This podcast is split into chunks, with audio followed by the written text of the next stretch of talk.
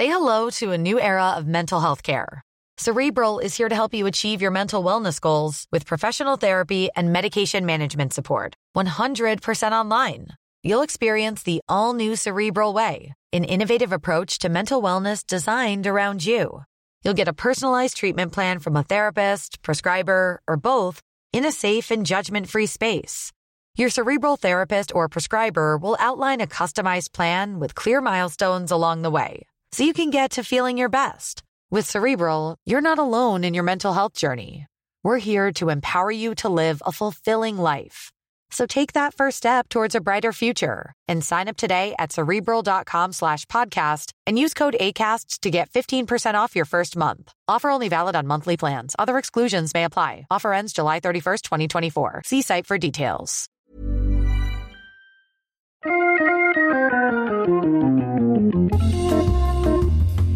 Welcome to Wood Talk for woodworkers by woodworkers. Now, here are three guys who take big pieces of wood and make them smaller Marc, Matt, and Shannon. All right, welcome to Wood Talk number 281 for November 2nd, 2015.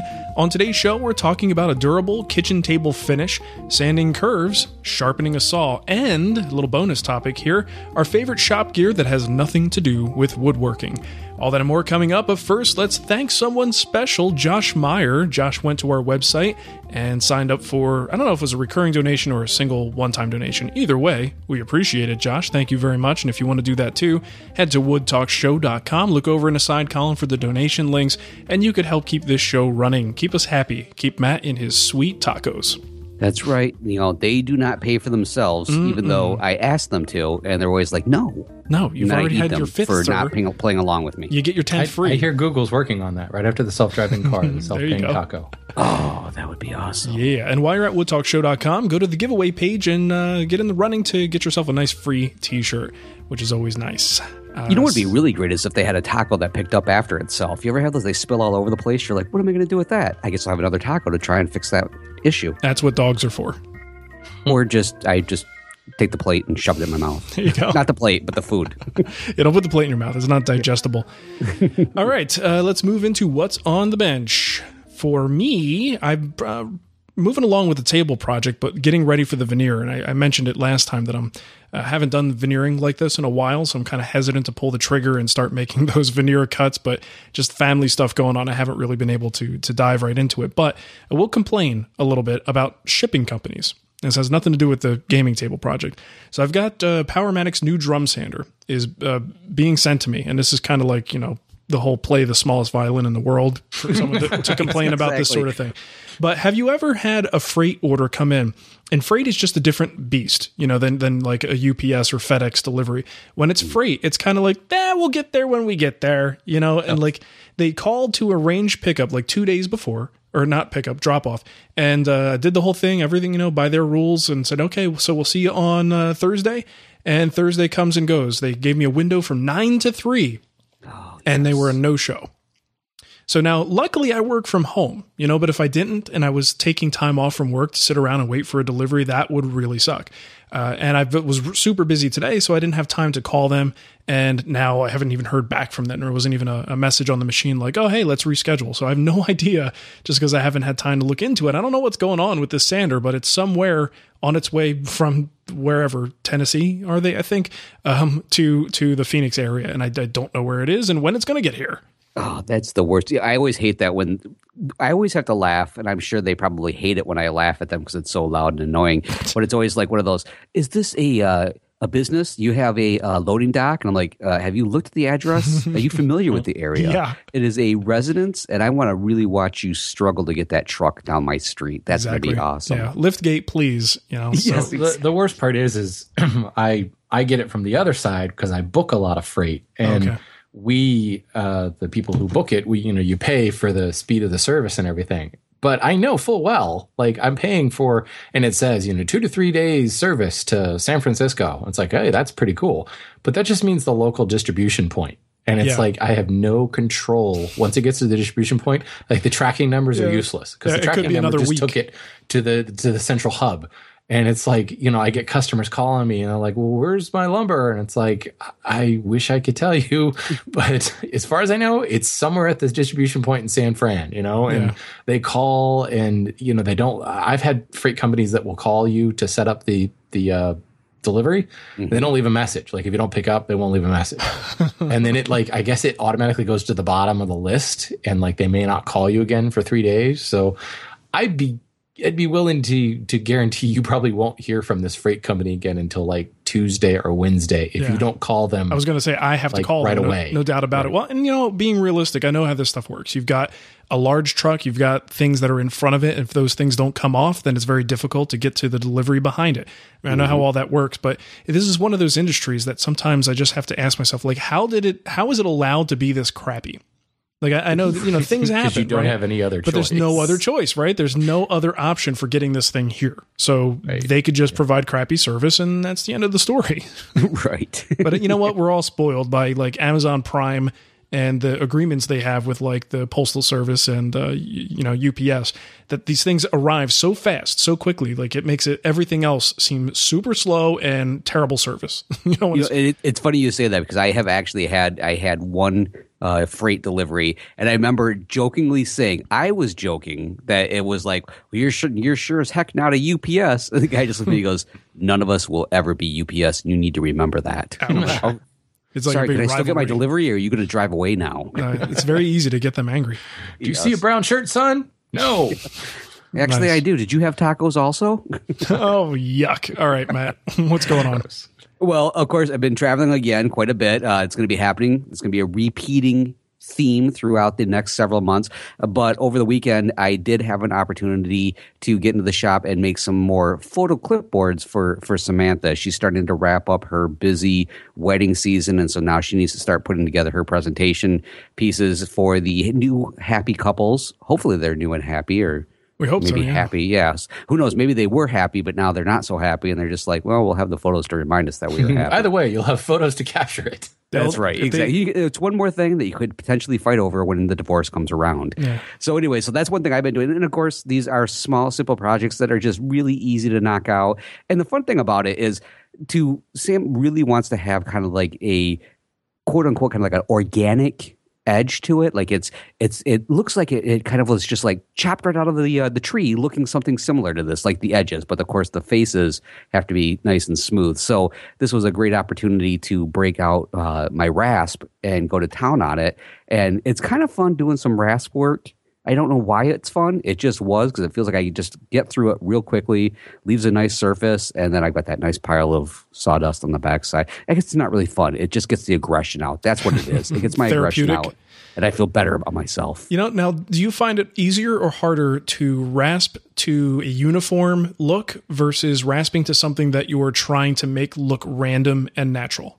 Oh man, I think it's easier to go to the uniform versus the I agree. yeah Yep. the natural look. The more you try to make it look like it's this is just a natural asymmetrical look, the more it looks symmetrical. Yeah, anytime I try to do that artificially, it's like like how do you simulate randomness? You know, it's like the hardest thing to do. One, two, three. Damn it, that's a pattern. Yeah, One, nice, two- oh, there's another a nice pattern. uniform roundover or a chamfer. I'm your man. I got you. But you want that to look like Mother Nature did it? Uh, may not come out so great. Exactly. Well, it goes right along with that whole thing when it comes down to distressing furniture and putting some sort of Yep. antiquing effect on it. Yeah, the more you try to be as random as possible, the more you are exactly a pattern. Right? Yep. You're like you're like banging nails into the wood, and you're like, okay, it's all random. You step back and you see a smiley face. You're like, Damn it! I knew it. oh, my inner self. So, so that's what's been going on with me now. Shannon, what do you have going on? Uh, well, I'm still working on the cancer the cancer table. That's probably not what I want to call Not it. the best way to Oh, so refer to you're, it. you're really into astrology, I hear. Are you going to be making an Aries table soon? Because I would totally purchase that. I think Shannon fell again. Oh well, Yeah. He does that every show now. went to adjust my mic and the uh, the little spit guard like gave le- gave way and smacked the it did exactly what it was not supposed to do anyway i um i just i've got all the legs and everything set and i've got the the table box put together and i uh, got the grooves and everything it was really interesting because uh marc i think you actually say this in your your uh, plywood diagram that in order to fit it onto one sheet like some of the grain is a little wonky Yep. you know but we're painting this so in this instance, the the aprons are actually um, the grain runs across the width, right. so it's totally the opposite of how you normally do it. And it was like, ah, no big deal. You know, I'm going to end up painting um, most of it anyway. I'm gonna. I'm not exactly sure how I'm going to finish this yet, but um, then it suddenly occurred to me, well, I've got to plow grooves across this, and I've got like the absolute worst possible grain orientation to keep that face nice and clean because oh, I'm going yeah. directly across the face veneer. Right. So, you know, I, I, put a lot of work into severing the fibers and getting that all together and everything, and uh, plowed the grooves out. And it was just so funny how proud I was of the fact that I plowed four grooves. I was like, man, that was really cool. And I stepped back and you actually see what I just did and the amount of time it took me to get it nice and clean. I was like, yeah, it's kind of anticlimactic. I don't know, man. If you you're plowing four grooves in plywood all by hand, I think that's something to be proud of. Like to actually it, to go but, through the trouble know, of doing that. but to the layperson, when they come down and see that's all you did in the oh, last yeah, yeah, hour. Yeah. To anyone else, it's like, well, okay, but but I I'm gonna get I'm gonna like fancy it up and everything. Uh, another spot that won't be seen, but instead of just cutting a rabbet on the bottom panel, I'm gonna use a panel raising plane and make like an actual raised panel nice. that will face towards the floor. So when the when the little kids drop their crayons and crawl underneath it, they get to see a cool raised panel. They'll look up and awesome. say, "Wow, that is some fantastic craftsmanship." I'm sure they will. No, actually, what they're going to be doing is going, Dad, what are you doing underneath that table? Why are you looking at that? oh, while you're down there, can you get me red? Actually, the raised panel is just that little recessed area that you can stick your bubble gum. Perfect. You need more yeah, of those. That's an awesome idea. You have no idea how many times you see a child struggling for like that right spot. and so if they have a designated yeah. location, that totally helps out. Just pack it in there. All right, let's move into what's new. Got some stuff to share for you. In fact, the first one is not new at all. It's actually several several years old, but it's new to me uh, for for years now. Woodworking before a couple of years? No, well, most woodworking actually didn't start until 2010 ish. A lot of people don't know that, but that's yeah, that's true. It's true. Prior yeah, to 2010, yeah, look it up on Wikipedia. Exactly, nothing happened before then. Uh, this is a bandsaw setup video that I've had sent, probably sent to me more than anything, just because I did a bandsaw setup video years ago, and folks want to know how does this method compare? Do I like this one better? Uh, I even had some people on my old video Love this when this happens, by the way. Do, do more of this, people. Um, someone comes along and says, and by the way, the video I posted, I think was like a 2009 video, and this other video for a bandsaw setup was 2011 ish. So the person is like, What is wrong with these people? Don't they check out what their competitors are doing to see if there's other techniques? You know, and it's just like, Oh, come on, man. Like, please tell me you realize that there are some people who did not get their woodworking education from the internet. right. like not to say, I'm not saying that's bad. That's how I get most of my education from, you know, the internet these days. But and mortgage, point, by the way. Yes, that's true. um, but but the point being that some people prior to 2006 had to get information passed around from either books or from other woodworkers, which means it's slower. And there's sometimes bad information that takes a longer time for it to resolve, you know, for other people to say, no, that's the old way you're doing that. That doesn't work anymore. Try this other thing. Right. So this video is great and it's very similar to the, the standard bandsaw setup stuff that you've probably seen before, but there are some subtle differences that make the process work better and help it eliminate drift. Now, Michael Fortune also does this, uh, if you've ever seen some of his stuff, but this is the Alex Snodgrass video. So, again, nothing new. People have probably seen this before, but I think it's worth looking at if you have a problem with a drift angle on your bandsaw fence. So, very simple setup process. Go through it, do it on your saw, and get back to us. Let us know how, how well it works for you. But I tried it on mine. I was very impressed with the, the way that it knocks out the whole drift thing.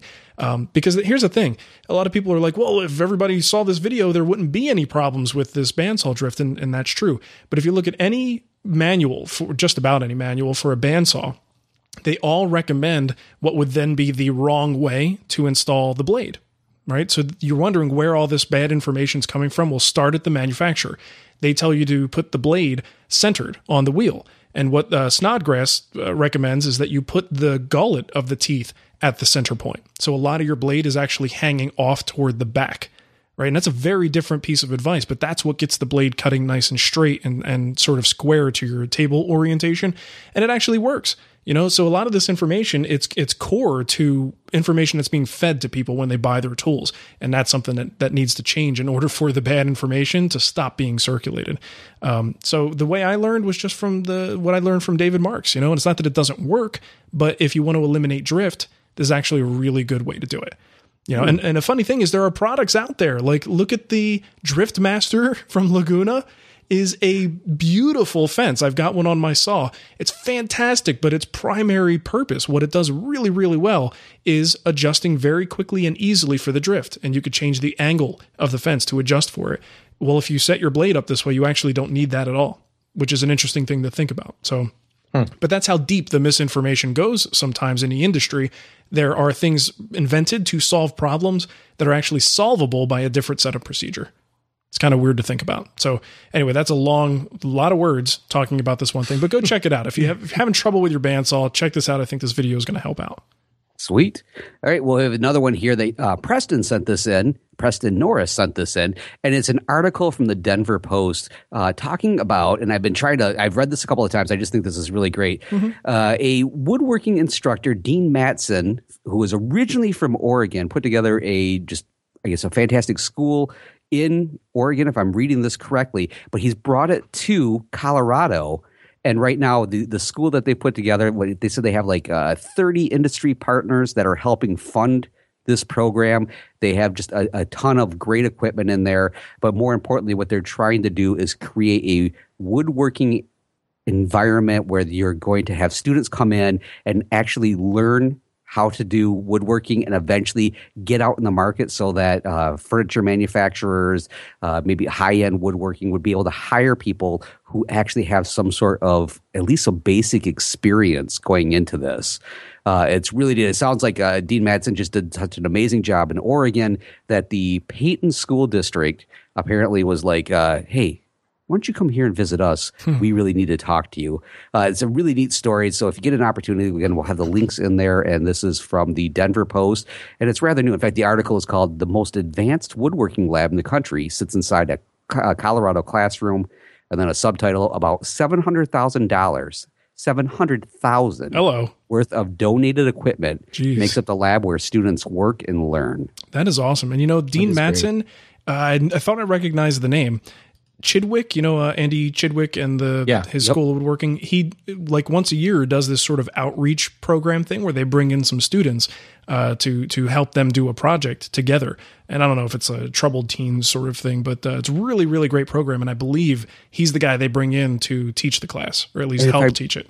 And I remember right, mm. isn't this the one also Bob Lang is doing a lot of stuff with? In fact, I think Bob has like become like his his main person to really kind of get out there and talk about what's going on and try and and, and write as much about it as possible. So that's awesome. yeah. And actually, I think I just saw on Facebook the other day that Andy Chidwick has taken over the Oregon school now that oh. Dean is out in Colorado. No kidding. Wow. Taken over, or at least is like I don't know, filling in, if you will, because Andy got real quiet for a while there. And I was wondering, I was just thinking the other day, I wonder what Andy's up to. And I just popped up on Facebook. Huh. Um, and yeah, apparently he's out in Oregon helping out. Very uh, nice. Because now Dean's in Colorado. But the, the other cool part about this article, first of all, the fact that Dean insists on calling it wood manufacturing, which mm-hmm. I think is just cool. But mm-hmm. he's also built a an instructor school. So he's bringing out like, for lack of a better term, woodshop teachers right. to come and learn kind of how this works and how you can take it back to your own area and get manufacturers to sponsor you. Like it, it's less about how to teach woodshop and more about how to set up uh, a shop like this to make it viable. using corporate support. Yeah. So That's it's very awesome. cool. It's it's like a grassroots trade school that he's trying to develop. Um, somebody that uh, they had to get Mike Rowe working with him because he'd love this. Yeah, uh, this is exactly what Mike Rowe's about. Yep. You know what, what, you just described there with the idea of bringing in these instructors and and trying to create these labs that these students will be working in, set up these environments, working partnering with tool manufacturers, uh, uh, tool suppliers, or whatever.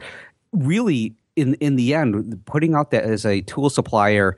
Um, and a manufacturer like donating these tools, you're kind of planting the seeds for potentially these individuals to either go work for shops that are like, hey, I'm going to need more equipment, so I'm going to purchase this from you, or these people could potentially start their own shops, which now is another revenue for these manufacturers. And, yeah, and what do you think they're going to buy? You know, if they learned yeah, on a the Powermatic table saw, what do you think they're going to buy when they build exactly. their own shop? Yeah, yes, it's, it's a win-win. So Yeah, they're they're planting these seeds, you know, and, and, getting it out there. And on top of it, who knows? I think this would be if any of the manufacturers are listening, this might be a neat opportunity to throw out some prototype stuff in there and be like, "Hey, kids, tell us what you think about this." Oh, yeah. you don't like that feature? Oh, well, we should put that one in there because um, that one didn't work out so well. You know, I like the terminology too, like you said, Shannon, but they keep referring to it as a lab. Yeah. And I think if you're trying to write a budget for a school, you probably like terminology probably really matters a lot. And if you say words like lab as opposed to shop class, you yeah. know, you might actually be able to get that through a well, little bit easier. And, and whether I, I, think you might be right in this, Marc, but the you said disadvantaged teens or troubled teens or something like that. Unfortunately, that's the stigma. Right. It's attached to shop class. You know, mm-hmm. those are the kids that don't get bad grades elsewhere. And it's so incorrect. Right. Well, think know? about it. I mean, just in like mainstream movies, oh, well, this is going to totally age yeah, us. Fast Times at Ridgemont High, man. Yeah, yeah. Or even like The Breakfast Club. It's like the smart kid, like, I couldn't pass shop class. Why? You thought shop class was easy? There's that one right. scene in Superbad that's really good too, but it involves oh, curse words. Yes, yes, I love that scene. we need to actually embed that into the show notes. yeah, that's a good one. Scene. What are you doing? Just drilling holes. All right. All right, Matt, I think right, you got well, the rest hey, of So we have right? an, a, another one. Are we done with that? You guys? Yep, you want to keep talking about drilling holes? Is that what you want to do? To talk about Denver a little bit more. My my okay. future hometown. Oh, there you go. Well, maybe maybe Marc, you get associated Springs. with it. Peyton Same. School District's outside Colorado Springs, Marc. It's close enough. It's all same thing, right? it's except for that seventy mile. It's all the it's all ro- Rocky Mountainish with Castle Rock in the middle. it's fine. It looks small on the map. I mean, I don't know what you're talking about. All right. Well, now let's move on to another link that we have. And George literally just sent this in. I think this came in just the other day. He said, I just watched a video where this guy compares LED strip lighting to CFLs. He won't win any acting awards, but the subject matter is very interesting. And he puts a link in here. And this is actually to a Matthias Wandel uh, um, uh, video so therefore, you know there's going to be just a ton of engineering speak in here. So hmm. uh, definitely something to take a look at. I know there's always discussion about lighting. Uh, George goes on to talk a little bit about it, putting the lighting together. I know Marc, you had a great article when you were starting to put together the shops, as you were looking more at natural lighting, but trying to fill in uh, right. uh, where the natural lighting's not going to work because natural light isn't so great at night. Right, It doesn't work that well at night. Right, exactly. Weird. Cool. And then uh, one more here. Uh, Huck sent this one in. I'm going to take all these links. Do it, man. Do it. Let me do this. Uh, Huck sent this one in. He said, "Just found this full size homemade table saw build with a steel top. Coincidentally, uh, Huck points out this is not a Matthias Wandel video. Again, Matthias Wandel. If you really like engineering stuff, like engineering speak, you have that engineering mind, you want to build everything yourself and go into super engineering, Matthias is your person. Uh, but anyways, this was not Matthias. And uh, so this person creates a entire table saw pretty much made out of wood. Now the motor and stuff is not made out of wood, but many of the parts in here. I had a chance to sit back and watch this, and of course, one thought I have is I have no interest in doing this. It's not really a thought; that's more of a statement. Are you I wondering no about what, what kind of warranty this. it comes with? Yeah. so I'm just like, forget it. I'm going to buy my own because by the time all the materials I put into this and all the therapy I would need from trying to create this, I could have bought my own table saw. Well, you could you could add a saw stop like mechanism, have your son sitting behind it with a set of rubber coated tongs. Right? That's right. Yeah. As soon as he sees it's going to go, just like yanks pinch it, it real quick. Like, yeah, that'd be perfect. Yeah. Yeah, yeah, you know, there's there's a point with the homemade tools, you know, and, and, I think we've talked about this before. The three of us kind of fall on the side of like not really loving the concept just for our various personal reasons. Uh, but this takes it to a whole new level of ooh, uh, e.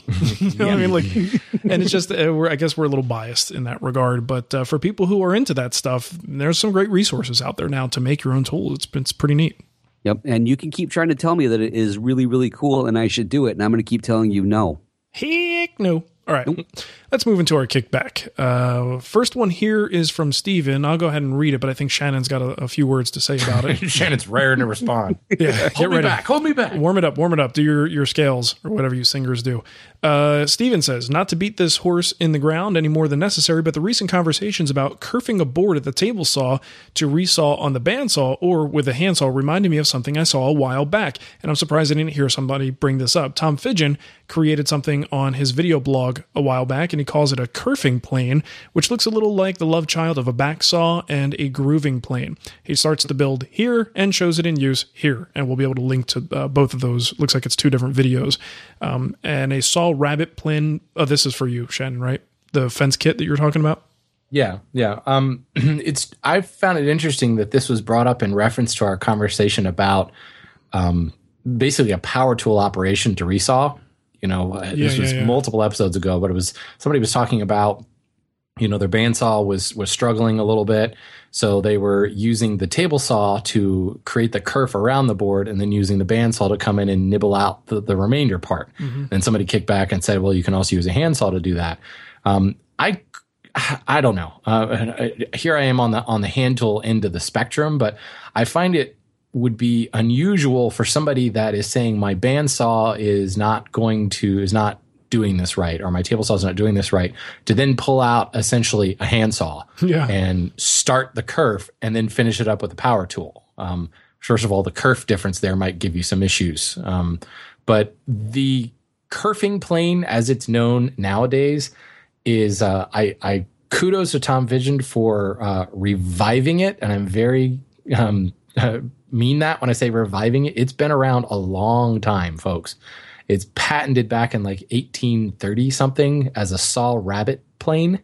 And there are instances of it even prior to that. Just look at the stair saws that uh, you found in German wood shops back in the 1700s and probably even earlier than that.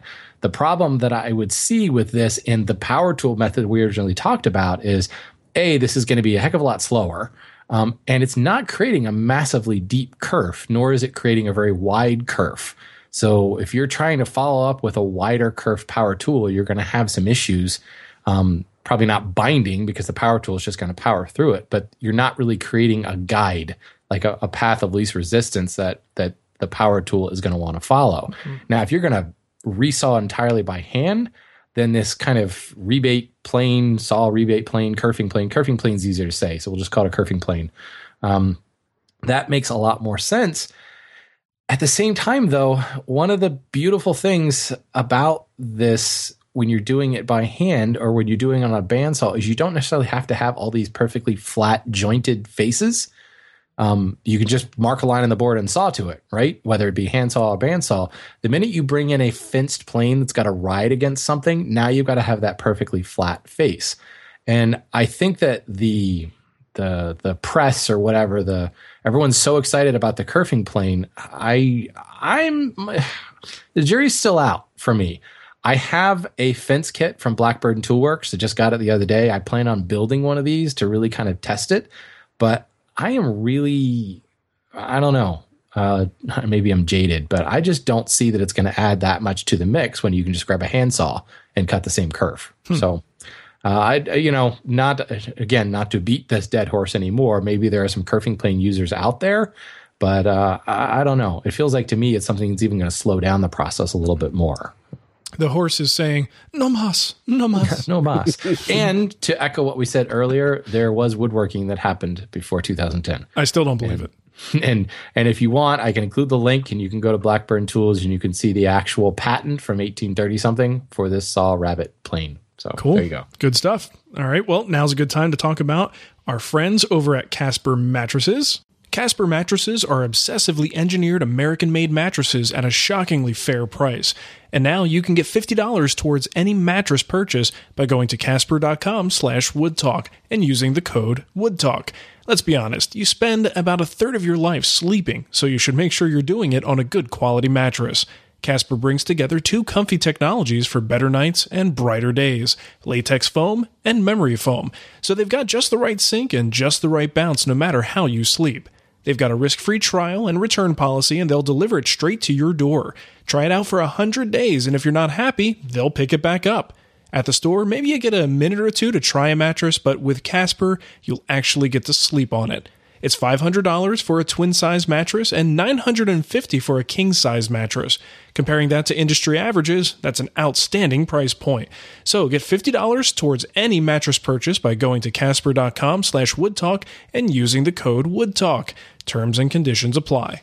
All right, move into our voicemail. Now, this has to do with scrolling at the bandsaw, and I think it's actually just a coincidence because last week, didn't we talk about bandsaw blade sizes? And Matt, I think you had a question about that. Yep. Yeah, we did, and um, it was a. In fact, it was a three-part question that probably could have been just a oneer. But yeah, Right. yeah, Okay. it was, and it was uh, really asking about like, uh, should you have like a third blade or something for tighter curves? So Right. I saw this in here, and I'm like, ooh, oh, Yeah, Yeah, So good- I, I actually thought this might have been kickback when I saw it. Right? Yeah, I just think it's a coincidence, but good timing because it's uh, you know on topic with that. Hey guys, uh, long time listener, second time caller. I really just wanted to say that. Um, calling probably mostly directed at Marc, but um, Matt or Shannon, if you have three cents to add, that's great. I am uh, planning on working on actually the first video I ever saw for the Wood Whisperer was actually not Marc's own video. It was the uh, the guy that makes the wooden geared clock uh, that intrigued me. So I ordered a kit this year um, and borrowed someone's scroll saw with the intentions of working on it. And then life happened, and I had to give the scroll saw back before I could do hardly any of the work. I have a 14 inch bandsaw, I'm sorry, a 12 inch bandsaw. So I'm wondering if an eighth inch blade, if in your opinion, if an eighth inch blade will do a majority of that work. I know the inside cuts, obviously, I'll either have to uh, do by hand or um, you know, get a scroll saw or something of that nature. So just want to know if you thought I don't have an eighth inch blade currently. I think a quarter is as small as I get. But if you thought I don't have any experience of how tight of a curve that will do, if you think that would yield positive results, um, love the show. Love listening to it every week or twice a week, whichever you guys decide to do. Uh, let me know what you think.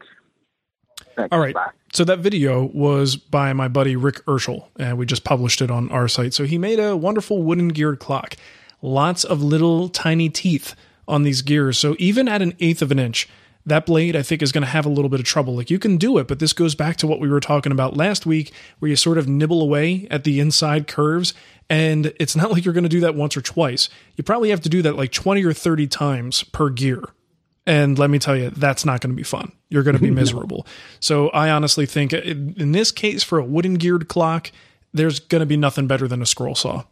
So as much as I hate to recommend buying an extra tool, if you're into this, this is a scroll saw heavy project. Uh, eighth inch blade just isn't going to do the trick. I mean, it might be okay to, to speed up certain parts and straight cuts, but yeah, I don't want to see you doing that kind of work for that length of time on that many gears. That would be pretty rough. Well, I think it comes down sometimes less than you know. We're talking about an eighth of an inch blade, which is the the width of the blade from the front to the back of the blade. We're also talking about number of teeth per inch. Yeah. In order to do that delicate work, you need a finer tooth so that it's not ripping it and tearing it apart. Mm-hmm. Do they even make bandsaw blades like that?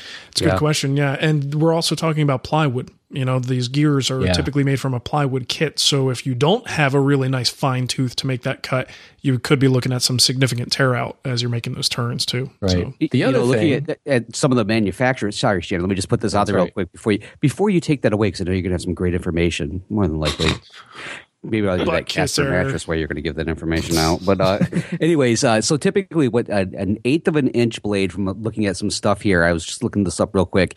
They're talking about the the minimum radius that you could probably get with this is about three sixteenth of an inch. So if you need to go tighter than that, you know, or like really deep down in that tooth, yeah, perhaps like a, a a scroll saw would probably be a better one to go. And it just seems like I don't know. Some, sometimes having the the way that you approach the tool with the scroll saw, I mean, you're kind of pushing down on the table in the same direction. But a scroll saw, whenever I've seen people working at it, just looks like you have a little bit more control in there when you're getting in there for tight curves. yeah. Yeah. Right.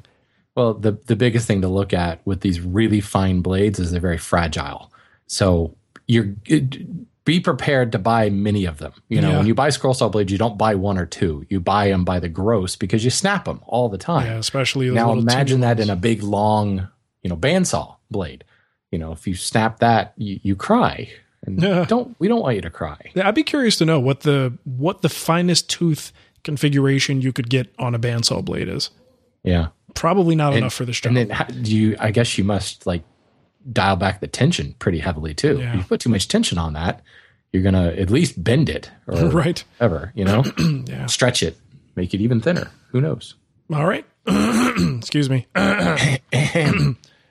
Still getting over With this thing. Can you believe it? It's ridiculous. All right, let's move into our email. That's where we're at, right? Yeah, Yeah, voicemail. yeah, yeah. Email sounds good. Okay. Uh, Nate wrote in. He says, We have a teak kitchen table that we bought a year ago. The lacquer finish has faded significantly with daily use and abuse for my three young minions. From reading Flexner's Understanding Wood Finishing, I'm thinking of applying varnish over the existing lacquer. Is this bonkers? Any varnish products you've had success with? I'm a brush or rag guy, no HVLP in my world. All right, so I think this is probably something a lot of people may want to do. A lot of times you get that, um, you know, commercial table finish that's on there, and it does wear out. You know, it's probably not the best quality finish in the world, and kids are incredibly rough on this stuff. So um, I think I don't think he's crazy at all. I think this is a common situation people run across, and fortunately, there are things you can do. Uh, that lacquer finish is you know usually going to be pretty like brittle i mean brittle in the sense that it's, it's not like a soft varnish it's harder right so you can give it a light sanding and just kind of give it a little bit of a mechanical tooth so that you could apply a finish to it and there's a couple things I'd recommend. I mean, any standard polyurethane is probably going to be more durable than the lacquer that you had on there before. Uh, so if you just wanted to use, you know, Minwax poly right off the shelf, uh, wipe on poly if you want to wipe it on instead. You could go for a higher grade material like Arm-R-Seal, and that's already pre-diluted for wiping. All those are going to be really heavy duty polyurethanes. But if you want to kick it up a notch, make it a little bit stronger, take a look at Behlen's Rock Hard Tabletop Varnish. And it's kind of the funniest name, but that's actually the name Balin Rock Hard Tabletop Urethane Varnish. Uh, this stuff is got a particularly high solids count in it, so that when you apply those coats, it's actually a more durable, tougher finish that resists chemicals, cleaning agents, all kinds of things. But it's still just an oil based varnish, so it applies the same way or in a similar way to other oil based varnishes. So if you're looking for something to apply by hand, you do not need to, to spray it. You could dilute it and wipe it if you want to, or just brush it on with a nice, uh, you know, natural bristle brush or something. Um, you should be able to get really good results with that. But just sand the surface first, clean it up, make sure there's no cleaning agents or wax on it.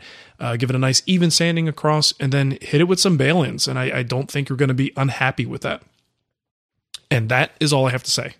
Is that about it? Do you think there's anything else you want to add? No, I might clear my throat for another five minutes though. Oh, could Okay. you do that on air? That would help out. that that Yeah, always we'll, goes over We'll sit well. here quietly and listen. Okay. All right. Well, let's move into Tom's email here while you go ahead and clear your throat. I kind of went ahead and you're going to have to excuse me, Tom. This was a longer email, so I went ahead and kind of pared things down a little bit. Uh, but you're going to get the gist of what Tom's asking. Did you here. He make him says- sound smarter? Uh, not really. I probably knowing the way that I just did this, it's going to sound opposite? really bad. It's, it's much more Neanderthal now. Nice. yeah. Tom Me, Tom, rocker. need help. Hi, Tom. I'm McMarker. Well, it's funny. It starts out, "Hey, I'm Tom. No, uh, I'm making a child-sized rocker for my niece's baby shower, and I've come to the point where I need to make the rockers. I tried my spoke shave, but got results that were less than stellar. I tried a flexible sanding strip, but that took about 20 minutes of hard, solid, back and forth sanding per half of the rocker, and I went through quite a bit of sandpaper." Now, when it was mostly smooth, I went back to the spoke shave. Oh, why? Spoke why did I have to throw it in there? I went back to the spoke shave, and it actually looked worse than I did than it did before I tried. I moved my drum sander and got both rockers done in the time it took to sand half of one of them. However, in the future, how does one tackle surfaces like this? I realize that doing it by hand will inherently be slower, but I'm fairly certain that after the rough cut craftsmen of old, they wouldn't have spent almost an hour and a half simply sanding off the saw marks. Wouldn't they have, Tom? Also, sandpaper and flexible sanding strips haven't been around forever, and smoothing out saw cuts on curved surfaces has been happening for centuries. I know I'm missing something here. I just don't know what. Could you please enlighten me? Well, I don't know if we're going to enlighten you. Uh, maybe a little bit. You'll try. We'll try. So my big question, Tom, is what grit of sandpaper did you start using on those rockers? Uh, really, when it comes down to it, in my own shop, if I if I have a lot of milling and cutting marks to remove, and I too have I have moments where my spoke shave is my friend, and I have other moments where I want to like treat my spoke shave like certain old friends, kick them out of the house, mm-hmm. never allow them in again. Sacrilege, sir! How dare you? well, that happens once in a while. But when I when I do have to actually do the sandpaper, I typically start with something that's rather aggressive. So I will even go as low, maybe even lower than like an 80. There's been times like I'm looking at like cement going, I'll use that. Um, but I usually start with an aggressive grit. And then once I have those milling marks removed and once I have the shape somewhat refined, if that's something I still need to do, that's when I will then start working up my finer grits. And when I use that aggressive grit, um, it will remove a lot of material quickly. And as see it here, he said it took about 20 minutes of hard, solid back and forth sanding uh, per half of the rocker. That doesn't surprise me, depending on how bad those cut marks I would almost anticipate that. One thing I'm wondering is if maybe that flexible strip that you were using, Tom, was maybe too flexible. If you really couldn't maybe get enough pressure on there, because that can definitely have an issue. I mean, you could be using an aggressive paper, but if you're not applying the right pressure to it, it's not going to do you any good. So perhaps I'm just going to kind of guess a little bit. Maybe that flexible sanding strip was just a little too flexible. Hmm. Now, another when it comes to uh, there's a reason why power tools kind of replace the muscle power in the shops. I think we're assuming that old craftspeople probably would have ran through this thing in like no time flat. But quite honestly, uh, I know some professional woodworkers who, when it comes to sanding, they get to the point where they do a lot of it and it takes them a long time to do it so that they can get it perfect the right way. So, you know, 20 minutes really seems like a minimum amount of time when it comes down to it. So I think maybe the issue here is what sandpaper you were using, uh, the, the the grit, you know, working from that that coarser up to the finer when you just are finally have the shape all set and the milling marks are gone. Especially since one more thing was the fact that he said he went through quite a bit of sandpaper. I don't know about you guys, but when I've used the wrong grit of sandpaper, it's amazing how much of it I'll go through. yeah, you go through a lot more. Yeah. Comes up yeah. So if, if, it's something that should actually be more like a 180 and somehow I'm at 220, it's amazing how I'll use twice the stack. So I think that's yeah. where your issue is, is you are just starting out with the wrong grit of sandpaper more than anything else. Can I uh, interject a couple of thoughts too? I know oh, Shannon, Shannon, you're probably jumping out of my chair me. over here. okay, well, you know, I'll talk about rasps, and Shannon, you're probably going to okay, want to talk about spoke good. shaves. Well, I was going to bring up rasps because I think spoke shaves scare a lot of people. So please talk about rasps. Okay, yeah, I think this is a tooling issue. Yeah. Um, I think he went the right route by like see to me a flexible sanding strip. If you have to, you can use that for the early stages, but it's really a finishing tool. Um, yeah. To use that to aggressively remove things, you're just making a lot of backbreaking work for no reason.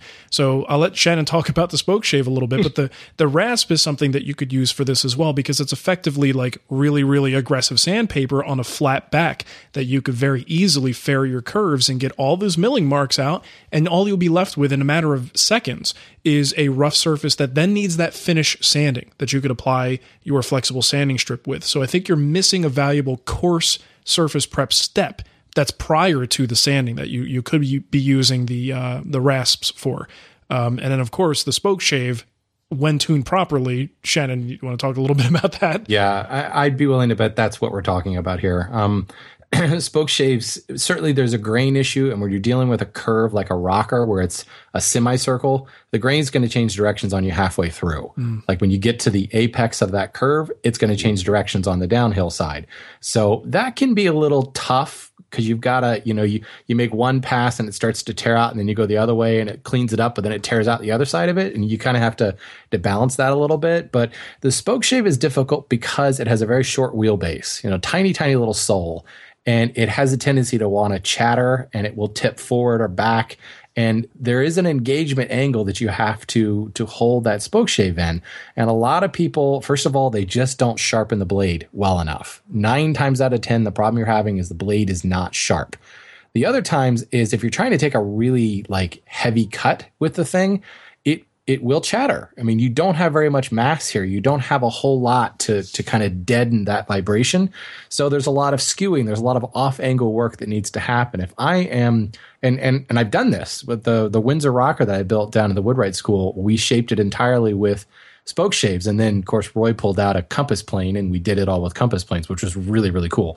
Don't go buy a compass plane. That's way too specific. but, you know, there, there's a lot of different techniques to using the spoke shave.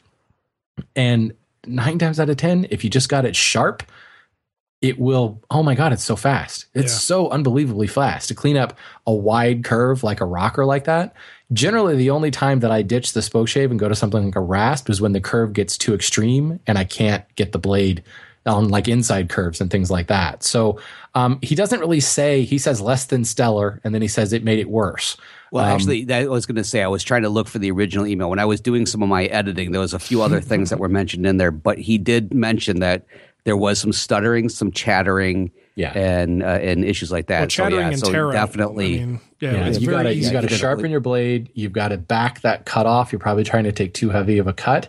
Mm-hmm. I don't know what spoke shave he's using, but if he's using a vintage one, they really don't. You know, the, at least the the traditional angle ones, they they don't handle real real heavy cuts uh, without some tuning to them. If it's a low angle one, that can be even harder because there's no sole in which to reference. So it is a technique issue you're dealing with there.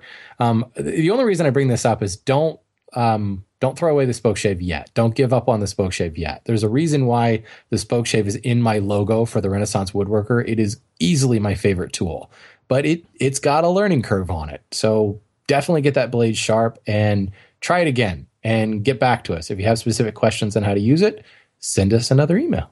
Sweet. You're up, Shannon. Sweet. Okay. Uh, let's see. This comes from Pug. I like that. Mm-hmm. Pug. Mm-hmm. Uh, I bought a PAX rip saw a few months ago and thought, and though I like it, I don't feel it is overly sharp. I thought I would try sharpening myself. Good man. As it is a rip configuration with about four teeth per inch. I hear this is the easiest type of handsaw to sharpen. I bought the appropriate file from Lee Valley. That's good considering they're like out of stock and everything. So good on you for getting it before they went out of stock. I am still unsure about how to go about the sharpening. I watched a few videos, but some videos so, show show sharpening. That's hard to say. they show sharpening every other tooth in one direction, and some videos show sharpening all the teeth in the same direction. So what he's talking about is you you you you push across, then you skip a tooth, and you skip a tooth all the way down, and then you flip the saw around in the vise and saw from the other direction. Um, also, since the saw has only been used a few times, is jointing and setting required? All right, I'm just going to overlook the fact that there's two questions thrown into there, Pug. Um, uh-huh. There'll be floggings later. So this is um, this is one of those things in saw sharpening that's kind of like eh, everybody's going to have a different opinion on it he's absolutely right in the fact that a rip saw is going to be probably a good saw to, to start on because a rip tooth doesn't have any fleam. That's the bevel angle that goes across the tooth. So when you're talking about a rip saw, really, there's no reason why you couldn't saw, uh, file everything from the same side and hit every tooth because you're not, as you're pushing across, you're pushing 90 degrees to the plate. Now, there are some people that will tell you you should skip over the tooth and turn it around because what's happening as you push the file across, you're essentially creating a burr um, on the the off side, the far side of the tooth. So if half the teeth have a burr on one side and half the teeth have a burr on the other side, it should even things out, right? Well, yes, maybe so. Um, and there's a lot of really, really good saw sharpeners. I think Mark Harrell at Bad Axe does this, where he flips it around. Um, I've tried both ways, I just don't. I don't know. What happens is you can come back after you've sharpened and uh, what's called stone the saw plate. So you're literally taking a file or a stone and just drawing it down the saw plate, and it's nipping off those burrs that have been created. So if you've created all the burrs on the same side, you're going to file or stone those off later. If you've created a burr on both sides, most people still tell you to go back and stone the saw on both faces, which is going to to take off those burrs. So, you know, there's probably some really accomplished saw sharpeners out there who are going to kick back to this, but I think it's you could do either way as long as you're doing that stoning step at the end. So in my opinion, rather than skipping every tooth and then going back and flipping around because it ends up being more um, tiresome. I mean, let's be honest, you're focusing on these tiny little teeth and you lose your place, you know, oh, did I skip that one? Did I not skip that one? If you can just go tooth by tooth by tooth all the way down the blade, it ends up, um, you kind of maintain your focus a little bit more. Um, and you maintain the angle and the rake and all that just by not having to, to restart, if you will. Now, the other thing he may have seen, if he's seen videos and there's people showing every other tooth, if it's a crosscut saw that does have fleam, that does have that angle, well, that angle is alternating. So you you kind of, unless you, uh, how do I put this? Um, it, when you flip the saw around, you can saw the opposite angle by maintaining the same body position. You don't have to like change your body and saw a different angle, and it's a lot easier to to run your file across at the same consistent angle because you kind of build that that muscle memory, if you will. If you're constantly changing it, it gets to be a little difficult. It's the same reason that people will saw the left side of all the tails at once on a dovetail and then come back and saw the right side all at once because you're kind of repeating that angle. It's a lot easier than constantly switching. So that also may be what he was seeing. He was seeing somebody sharpening a crosscut saw. But, you know, there are very accomplished soy, uh, saw sharpeners who will do all on one side and some it on the other side. And um, I recommend doing on one side. And if you have bad results with that, you can blame me. Feel free. Then try flipping it around and doing it one on each side. Um, as a little bonus, this latest issue, I think, of Fine Woodworking, there is a good article on saw sharpening by Mark Harrell of Bad Axe. Uh, hmm. It's worth checking out. There's some good info in there. Cool. You know, coincidentally, right now, in fact, I just saw this come through. Uh, Ron Hock has been doing excerpts from his uh, sharp or his sharpening book. Is it the, uh, the I can't remember the name of the book. Anyways, though, he's got uh, a three part series on sharpening saws up on his uh, blog right now Sweet. with some uh, great pictures and there's some demonstrations. So definitely check that out over at hocktools.com. Cool. Sounds good. All right. Well, now's a good time to hear from our friends over at tablelegs.com. Let's face it, folks, sometimes we could use a little help on our projects. Maybe it's a project part that requires a tool you don't have, or maybe you haven't gotten to the point that you're ready to tackle a new skill. Or perhaps it's a matter of expedience and you need help meeting a deadline. Thankfully, there's a company that caters to your needs tablelegs.com. These guys offer a wide variety of project parts and much more than just table legs. How about custom panels, columns, architectural components, finials, stair parts, and even 50 plus furniture feet from 4 inches to 12 inches high? And of course, they have tons of legs from various turnstiles to modern and minimalist metal hairpin styles. They even have a nice selection of that classic cabriole leg. So don't let that one project part keep you from making your next masterpiece. Now you can get free shipping on orders over $50 by typing in the code WOODTALK into the special instructions box on the online order form or mention WoodTalk when you call to order. I was looking at their site today and they even have an online tool for configuring tabletops. Just input the size, the shape, corner treatment, edge treatment, wood species, and even the finish. How cool is that? And when you order a set of table legs, they come pre-mortised. Now I know many of you don't have lathes, so you might want to look into their custom turnings in styles ranging from colonial to cabriole to mission style to mid-century modern. When you order online at tablelegs.com, your parts will be carefully grain and color matched, sanded smooth, and carefully boxed for safe, rapid delivery to your door. And speaking of delivery, don't forget the free shipping offer on your first order of over $50 using the code WOODTALK. All parts feature a 100% money back guarantee. At tablelegs.com, you'll find plenty of free, helpful tips and drawings on the best practices for making furniture with their components. And get this 95% of what they sell is made right in Vermont in Northeast Kingdom by their staff of 30 people. Check out tablelegs.com and remember to use that code WOODTALK for free shipping on orders over $50. That's tablelegs.com. All right, we got one more question, and this is sort of uh, almost one of the things we would have done for like a mini single topic episode, uh, but it's pretty short, so it shouldn't take that long. Uh, but we're all going to answer with our own opinions here. Jared asked us, uh, well, he says, I have an interesting topic that about what kind of stuff do you use in your wood shop that's not woodworking tools, but is still very useful and would never leave your shop. For me, it's the magnet strip above my bench to set my tools on when I'm working. Thanks. Uh, so I don't want to steal anyone's thunder on this. Let's uh, let me see. Matt, you go first. Uh, it's my stereo. It keeps me sane. okay.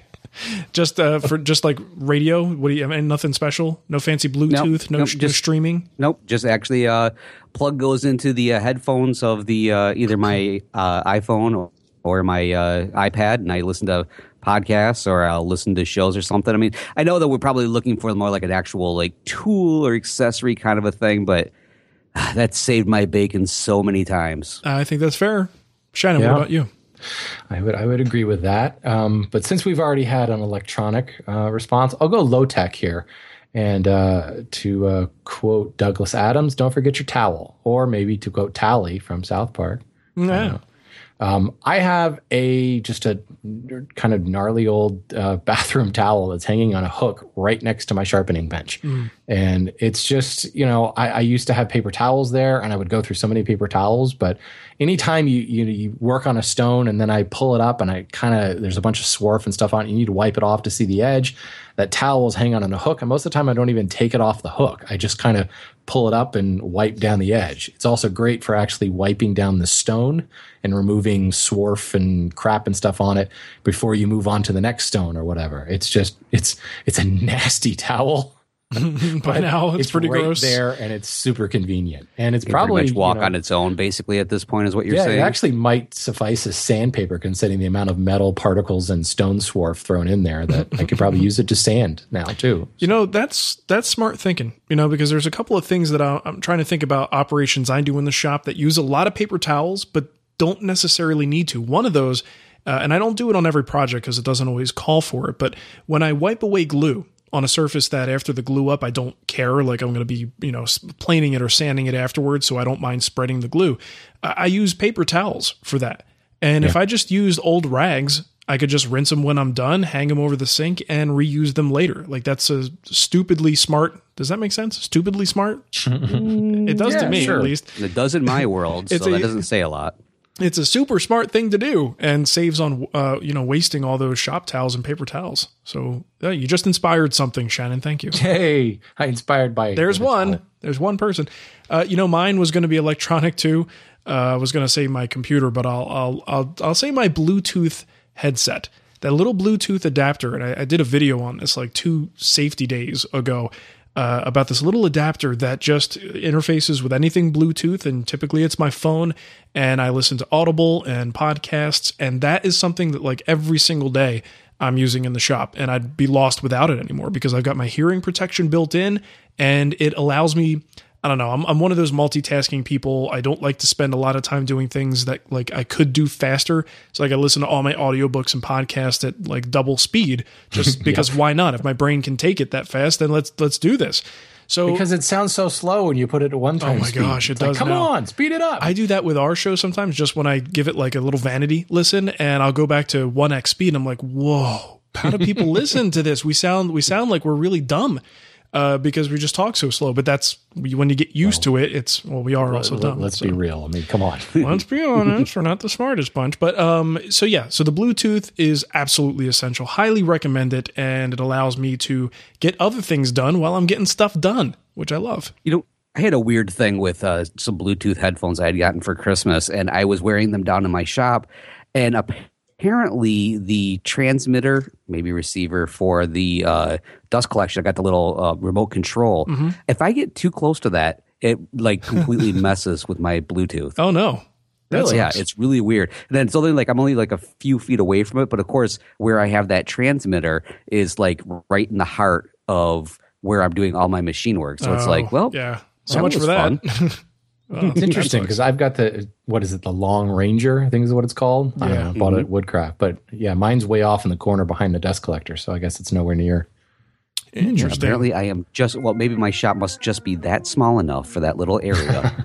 I wouldn't have thought it would be long able range. to like to be susceptible to that type of interference, but uh, I didn't either. Either that, or maybe it turns out that one of my family members is upstairs going, "See, Dad's right about there." or maybe maybe what they maybe what they bought you was like RF radio frequency headphones and ch- just like put a Bluetooth sticker on it.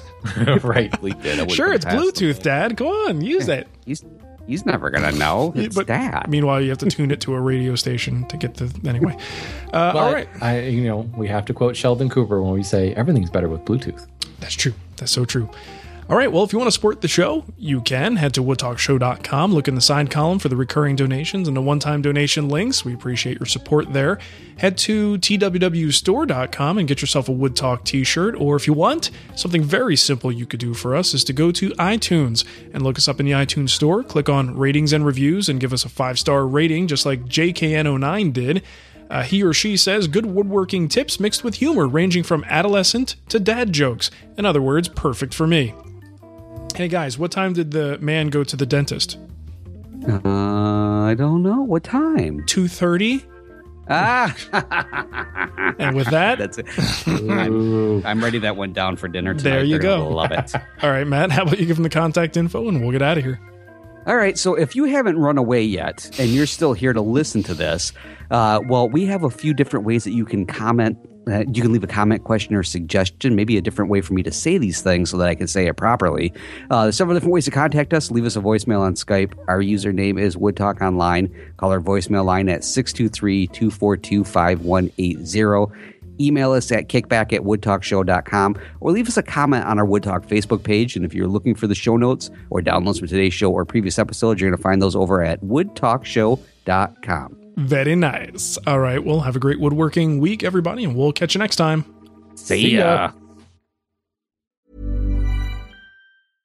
Subtle results, still you, but with fewer lines. Botox Cosmetic, out of botulinum toxin A, is a prescription medicine used to temporarily make moderate to severe frown lines, crow's feet, and forehead lines look better in adults. Effects of Botox Cosmetic may spread hours to weeks after injection, causing serious symptoms. Alert your doctor right away as difficulty swallowing, speaking, breathing, eye problems, or muscle weakness may be a sign of a life threatening condition. Patients with these conditions before injection are at highest risk. Don't receive Botox Cosmetic if you have a skin infection. Side effects may include allergic reactions, injection site pain, headache, eyebrow and eyelid drooping, and eyelid swelling. Allergic reactions can include rash, welts, asthma symptoms, and dizziness. Tell your doctor about medical history, muscle or nerve conditions including ALS or Lou Gehrig's disease, myasthenia gravis, or Lambert-Eaton syndrome and medications, including botulinum toxins, as these may increase the risk of serious side effects. For full safety information, visit BotoxCosmetic.com or call 877-351-0300. See for yourself at BotoxCosmetic.com.